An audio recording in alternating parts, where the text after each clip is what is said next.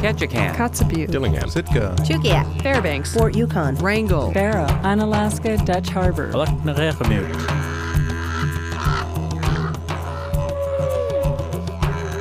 This is AK on Alaska News Nightly. I'm Dave Waldron. This week on AK, Iditarod Politics. It's not rare to see mushers touting various brands and companies as they drive their dog teams down the Iditarod Trail. Sponsorship is a major source of financial support. But as KNOM's Emily Schwing reports, this year a few mushers have gotten involved in touting political candidates as both the congressional and presidential election season heats up. I'm Jeff King. It takes a lot of training and planning to win the Iditarod. More than anything, Last month, U.S. Senator Lisa Murkowski released a radio spot in anticipation of this year's Iditarod Trail sled dog race. change in an instant. And that's when having a strong leader on your team can make all the difference. Isn't that right, Dee Dee? You said it, John. Every team. Mushers Jeff King, John Baker, and Dee Dee Jonrowe offered their endorsements for her reelection. That's why Jeff, John, and I are proud to be on Team Lisa. The spot came out 10 days before the race began. It was a savvy way to take advantage of the Iditarod's Alaskan audience. John Baker says his family's been tight with the Murkowskis for many years. Lisa's mother and my mother went to high school together.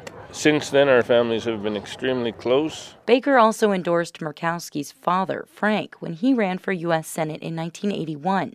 Musher Dee Dee Jonrowe also says she didn't think twice about endorsing Senator Murkowski. She's a long time, long time family friend. This is only the second time Jonrowe has endorsed a political candidate. In the 1980s, she supported John Binkley's runs for both state house and state senate. Jonrowe has lined a dog team out for the start of the Iditarod more times than any other musher. She says it's the race's historic background that justifies her involvement in state politics. Mushing was what brought, um, you know, attention to the fact that we had people dying in Nome, that we had the need, and it was a, a political decision to take mushers instead of airplanes at that one particular time. So I think that it's very much um, a marriage between politics and um, mushing. While senators from other states are fighting for their political lives, Murkowski is running against a lesser known independent challenger this year. She's used the Iditarod as a platform for campaigning before, but given that her reelection isn't nearly as contentious as it has been in the past, endorsements from mushers might be more of a personal gesture than any sort of coordinated strategy. Four time champion Jeff King says Senator Murkowski has helped him sort through a few problems that he's had running his tourism business near Denali National Park, so he was happy to return the favor. She returned my phone calls, or at least her staff did. Um, and um, I believe she cares. But King says he's not closing the door on considering other candidates, given a number of federal level issues currently playing out in Congress. I'm not saying I'm going to vote for her next time.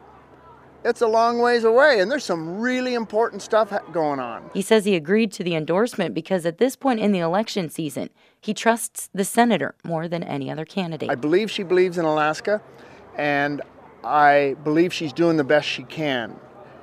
And I don't think there is ulterior motives. This year, the Iditarod Trail Committee implemented a new rule that prohibits mushers from making statements that disparage the race or its sponsors for a month and a half after they cross the finish line.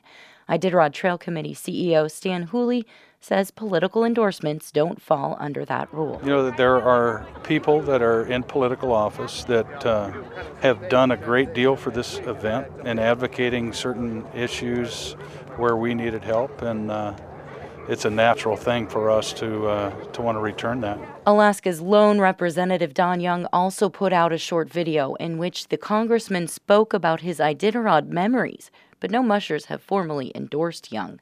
Stan Hooley says he doesn't expect the race organization itself to formally endorse any candidates.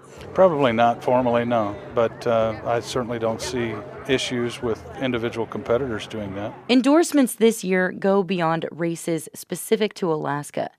Musher Monica Zappa hung an enormous sign for presidential candidate Bernie Sanders on her dog truck at the start line of the race. She also adorned her sled and parka with Sanders campaign buttons and stickers. So it's not just like, "Hi, I want to run the Iditarod for me." Um, so it's a it brings a larger purpose um, to to my mushing and you know, maybe even the event. Zappa has always been outspoken. She uses her time on the trail to raise awareness for other causes like the protection of Bristol Bay's wild salmon. She and Dee Dee realize opining from the back of a dog sled isn't for everyone. Jonrowe adds that she wouldn't personally choose to jump full force into the political realm. Well, I don't think that's really our arena. Um, I don't see myself as some kind of a political, you know, animal. I really don't. Jonrowe says at one time she had considered running for office in Juneau, but she decided it's not the kind of race she wants to compete in. For AK, I'm Emily Schwing in Nome.